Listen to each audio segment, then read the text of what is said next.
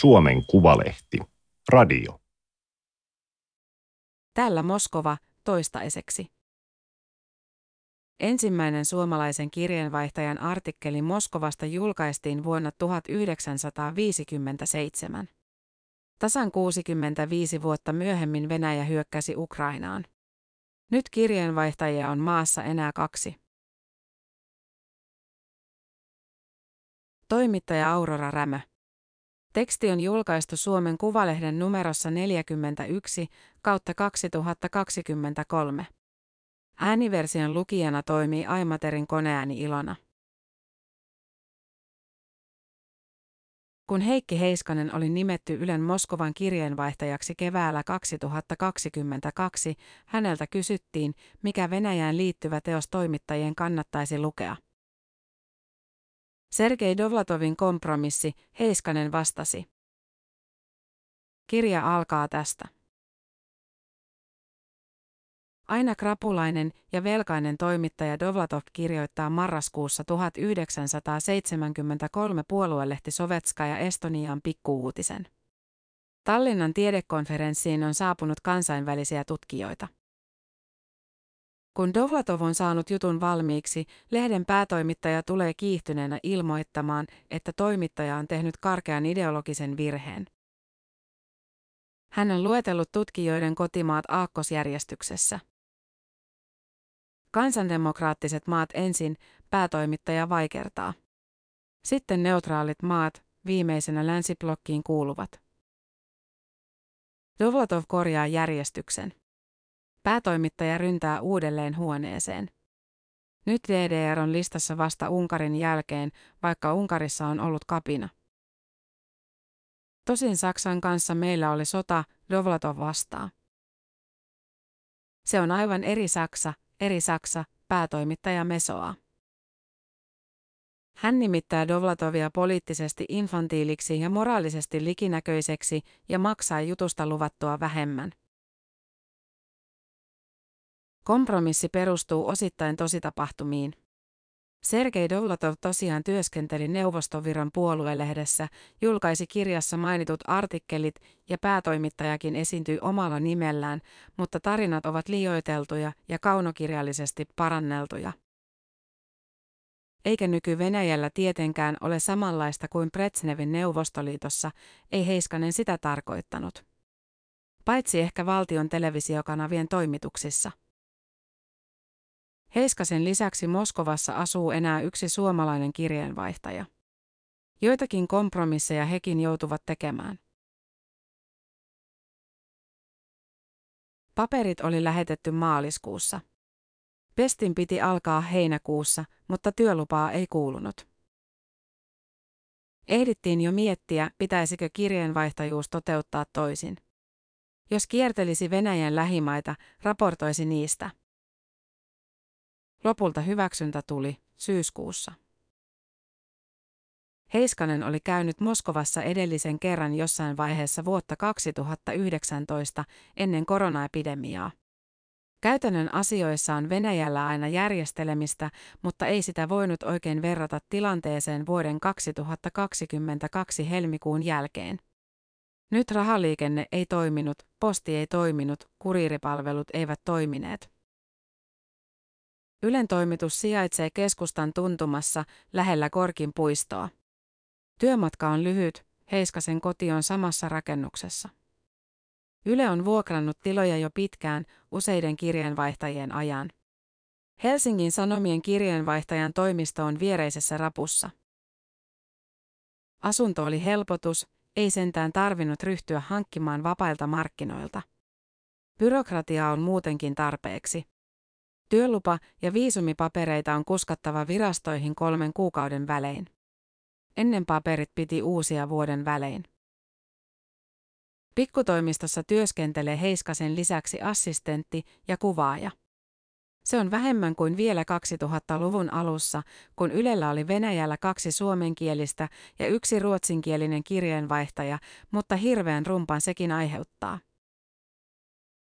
Nytkin kuvaajan työlupa on ollut usean kuukauden jumissa ulkoministeriössä.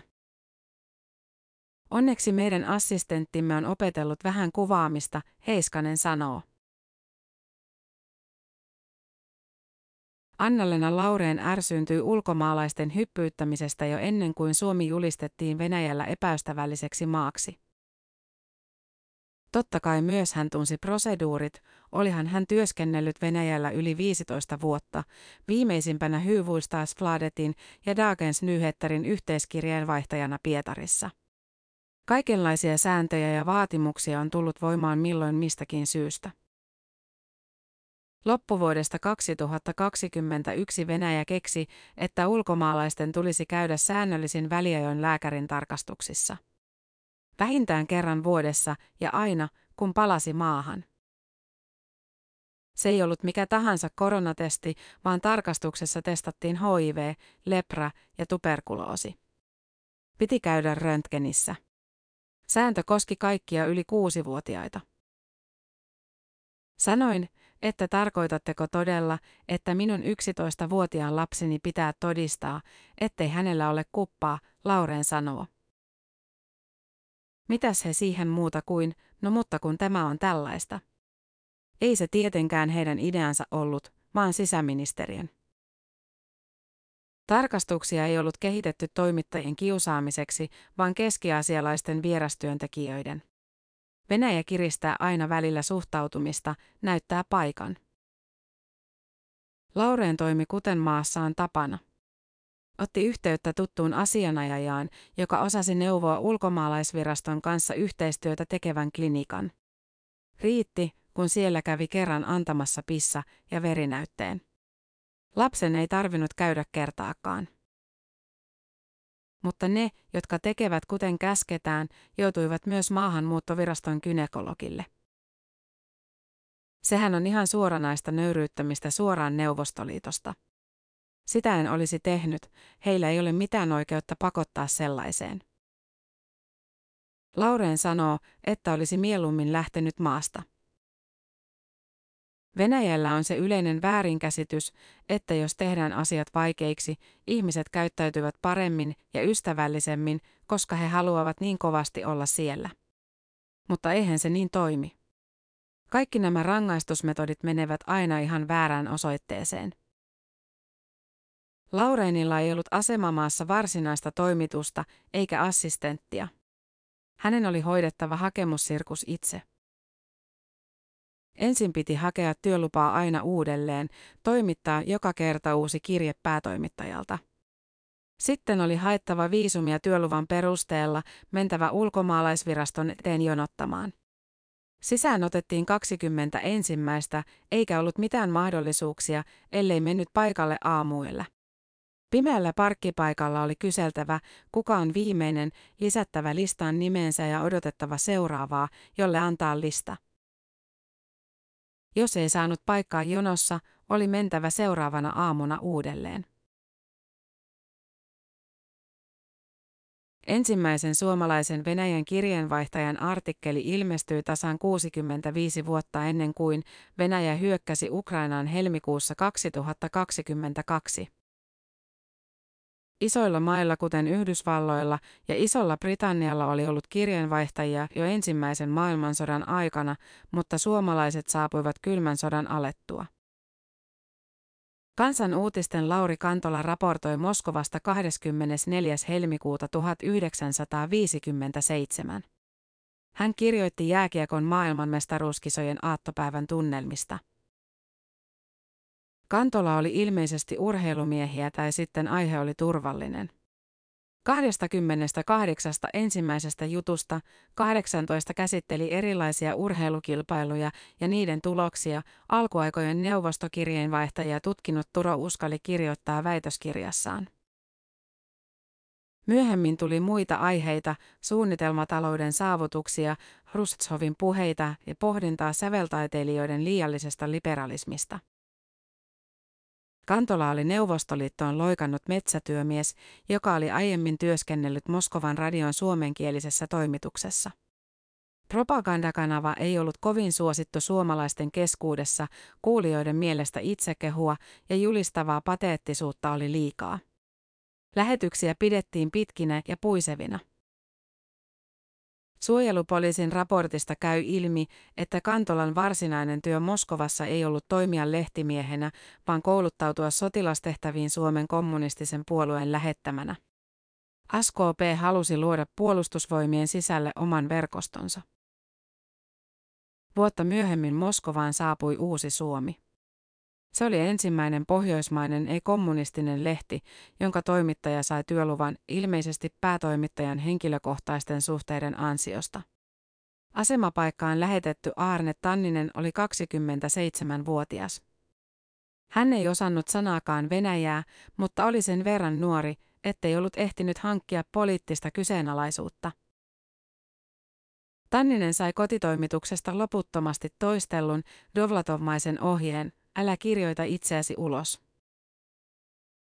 Yle lähetti ensimmäisen kirjeenvaihtajansa vuonna 1965 Urho Kekkosen ulkopolitiikkaa tukeneen Eino Asrevon aikana. Pestiin valittiin Aaren Nojonen, joka oli toiminut jo aiemmin kansan uutisten kirjeenvaihtajana Moskovassa. Ennen Nojosta Yle oli käyttänyt paitsi länsimaisia uutistoimistoja, myös neuvostoliittolaista tassia. Länsimielinen Helsingin Sanomat pääsi paikalle vasta Brezhnevin kauden loppupuolella talvella 1975. Toimitus perustettiin 20-kerroksisen talon huoneistoon, jossa oli kuusi huonetta. Saman talon toisessa rapussa toimi Ylen toimitus, samalla tavalla kuin nytkin. Tuohon aikaan Moskovassa oli jo yli 200 ulkomaista kirjeenvaihtajaa. Venäjällä on aina ollut vaikeaa löytää reporttereita. Neuvostoliiton aikaan toimittajat piti valita poliittisista syistä tarkoin, sittemmin ongelma on ollut kieli ja kiinnostus. Heiskanen oli ehtinyt sijaistaa kirjeenvaihtajia ennen omaa nimitystään. Journalistiikan opintojensa aikana hän oli viettänyt vaihtovuoden Moskovassa, kieltä hän oli lukenut jo lukiossa. Mutta jos hän olisi tiennyt sodan alkavan, se alkoi kymmenen päivän nimityksen jälkeen, hän ei välttämättä olisi lähtenyt. Työ hankaloitui heti. Kaikkien juttujen piti tavalla tai toisella käsitellä sotaa, mutta sodasta puhumaan oli jatkuvasti vaikeampi löytää haastateltavia. Moskova on täynnä erilaisia tutkimuslaitoksia ja asiantuntijoita, mutta nyt heitäkin oli vaikeaa suostutella kameran eteen. Maaliskuussa 2022 oli tullut voimaan laki, joka rankaisi valeuutisten levittämisestä Venäjän armeijasta. Laki koski myös ulkomaalaisia.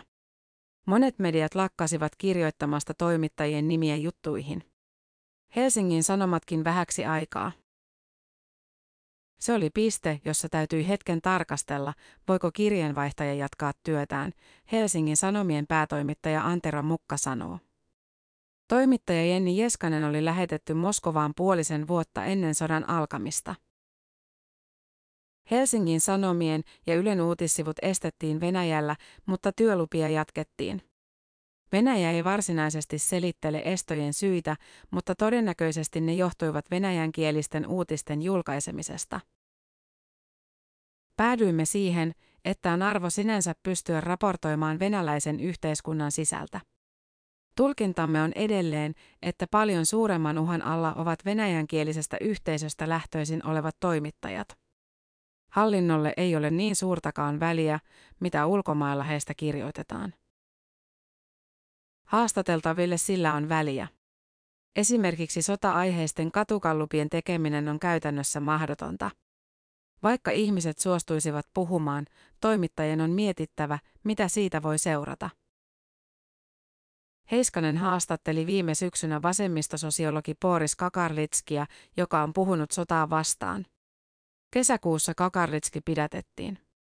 Häntä syytetään terrorismin oikeuttamisesta. Ei se minun tekemästäni haastattelusta johtunut, mutta kyllähän siitä aika ikävä tunne jäi, Heiskanen sanoo. Joutuu aina vähän miettimään ihmisten puolesta, sanoiko joku nyt turhan tiukasti, kannattaako laittaa julki.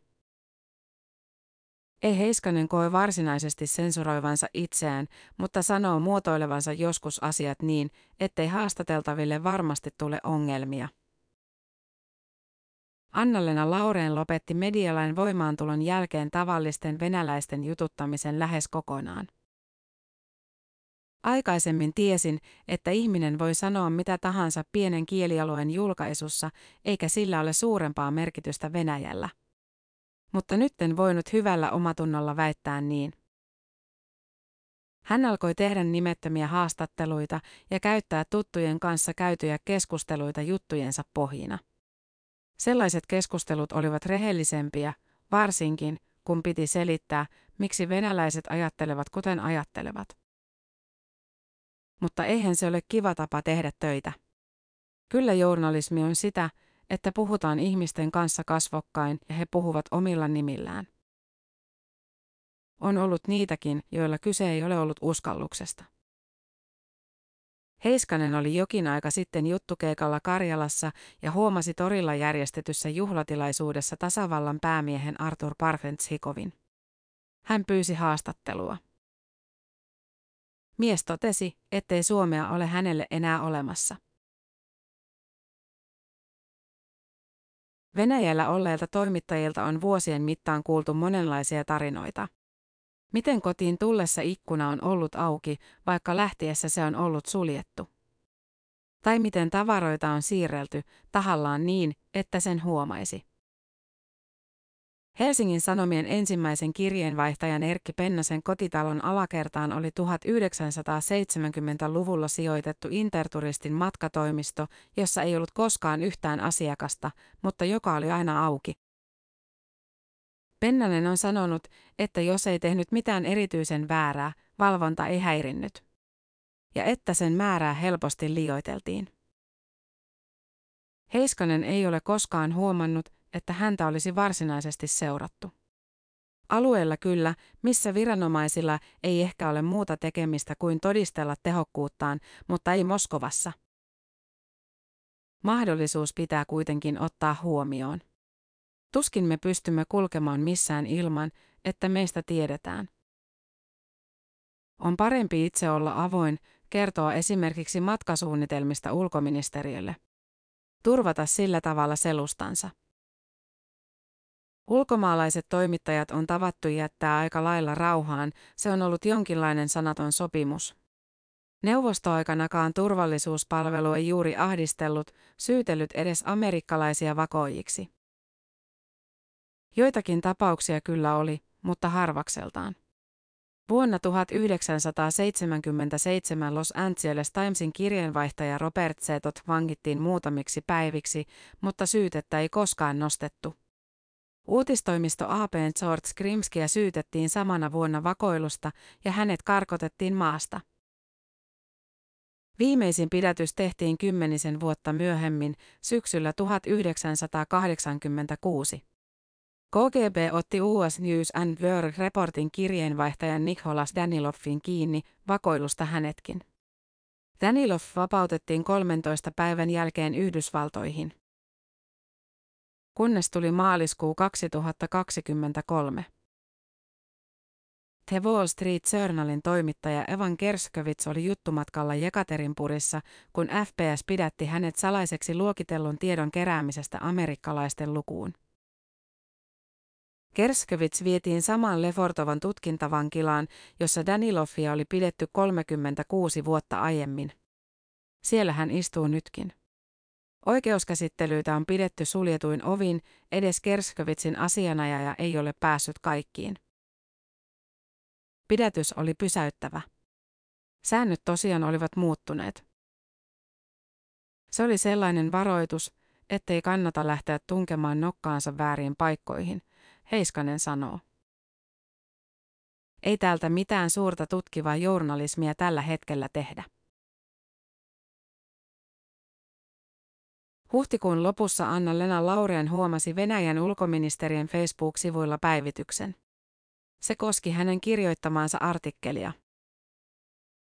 Kirjoittaja on koonnut yhteen lähes kaikki tunnetut valheet Venäjän ulkoministeristä, siinä sanottiin. Teksti osoittautui jälleen yhdeksi alhaiseksi mustamaalaukseksi pahimman länsimaisen propagandan hengessä. Lauren mainittiin nimeltä. Hän oli vastikään hakenut jälleen kerran uutta työlupaa ja viisumia. niissä oli kestänyt tavallista kauemmin. Facebook-päivityksen jälkeen hän sai puhelun ulkoministeriön lehdistöosastolta.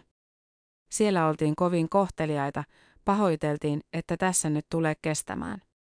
Valitettavasti Laureen joutuisi palaamaan Suomeen odottamaan. Ei sanottu, että viisumi on evätty tai että hänet on heitetty ulos maasta. Ei niin sanottu iltasanomien Arja Paanasellekaan, jonka työlupaprosessi on kestänyt jo yli vuoden. Tämä on hyvin tyypillistä, Lauren sanoo. On tapa pitää valtaa käsissä olemalla epäselvä ja olemalla antamatta tietoa. Työskentelyn estäminen johtui ehkä ulkoministeri Sergei Lavrovia koskeneesta jutusta, ehkä ei mistä sen tietää. Sehän ei toimi niin, että jos en olisi kirjoittanut tätä yhtä juttua, olisin edelleen Venäjällä. Syy voi olla mitä tahansa, Laureen sanoo. Diktatuurin olemukseen kuuluu, että kaikki on epäloogista ja epäjohdonmukaista, eikä mitään pysty ennakoimaan. Hän lähti Pietarista vappuna, eikä enää palannut. Nykyään hän työskentelee Ukrainassa. Jäljellä ovat enää Yle ja Helsingin Sanomat. Miksi ne ovat saaneet jäädä, sitä ei voi kuin arvailla. Heiskanen ajattelee, että Venäjä ehkä käsittää Ylen jonkinlaiseksi valtiolliseksi toimijaksi, jonka ulosheittämisen on suurempi kynnys. Tai ehkä televisiovälineenä on eri asemassa, mene ja tiedä. Venäjällä olemisessa on kuitenkin arvonsa siinäkin mielessä, että se auttaa suhteuttamaan kotimaan toimituksissa tehtyjä uutisia. Jos Venäjää seuraisi vain Suomesta käsin, tulisi helposti kuva, että venäläiset uskovat kaiken, mitä valtion mediassa kerrotaan. Joskus on vähän kategorisia näkemyksiä siitä, mitä venäläiset ajattelevat.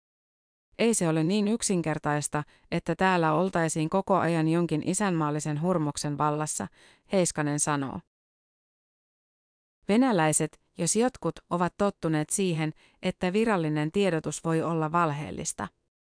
Moni suhtautuu lähtökohtaisesti skeptisesti kaikkeen sellaiseen. Ennemminkin tunnelma on passiivinen. Ei haluta ajatella koko sotaa, arki rullaa muutenkin. Ei koeta, että mihinkään pystyisi vaikuttamaan. Ja kun seuraa paikan päällä venäläistä mediaa ja sen kommentaattoreita, oppii myös ymmärtämään, ettei rajustakaan kielenkäytöstä aina kannata vetää johtopäätöksiä. Jonkun yksittäisen propagandistin jyrkät huutelut eivät välttämättä tarkoita paljon mitään, vaikka ne saisivat paljon huomiota ulkomailla. Heiskanen on valmistautunut siihen, että jossain vaiheessa saattaa tulla lähtö. Kovin suuria huonekalukuormia Moskovan kotiin ei ole kannettu. Annalena Laureen kirjoittaa Suomen Kuvalehden näkökulma palstalle. Tämä oli Suomen Kuvalehden juttu, täällä Moskova, toistaiseksi. Ääniversion lukijana toimi Aimaterin koneääni Ilona. Tilaa Suomen Kuvalehti osoitteesta suomenkuvalehti.fi kautta tilaa.